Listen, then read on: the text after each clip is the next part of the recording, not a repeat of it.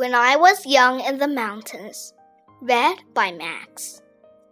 When I was young in the mountains, grandfather came home in the evening, covered with the black dust of a coal mine. Only his lips were clean, and he used them to kiss the top of my head. When I was young in the mountains, grandmother spread the table with hot cornbread pinto beans, and fried okra. Later, in the middle of the night, she walked through the grass with me to the Johnny house and held my hand in the dark. I promised never to eat more than one serving of okra again. When I was young in the mountains, we walked across the cow pasture and through the woods, carrying our towels. The swimming hole was dark and muddy, and we sometimes saw snakes, but we jumped in anyway. On our way home, we stopped at Mr. Crawford's for a mound of white butter. Mr. Crawford and Mrs. Crawford looked alike and always smelled of sweet milk.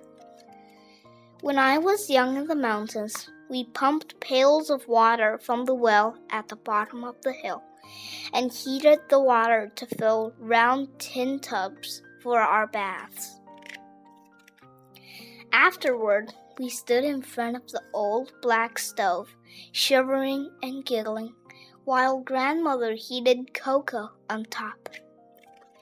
When I was young in the mountains, we went to church in the schoolhouse on Sundays, and sometimes walked with the congregation through the cow pasture to the dark swimming hole for baptisms.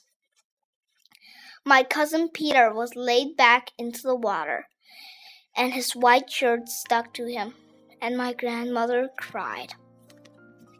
When I was young in the mountains, we listened to frogs sing at dusk and awoke to cowbells outside our windows. Sometimes a black snake came in the yard, and my grandmother would threaten it with a hoe. If it did not leave, she used the hoe to kill it.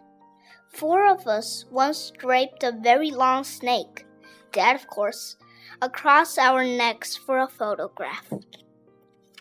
When I was young in the mountains, we sat on the porch swing in the evenings and grandfather sharpened my pencils with his pocket knife. Grandmother sometimes shelled beans and sometimes braided my hair. The dogs lay around us, and the stars sparkled in the sky. A bob white whistled in the forest. Bob, bob, bob white. When I was young in the mountains, I never wanted to go to the ocean, and I never wanted to go to the desert. I never wanted to go anywhere else in the world, for I was in the mountains, and that was always enough.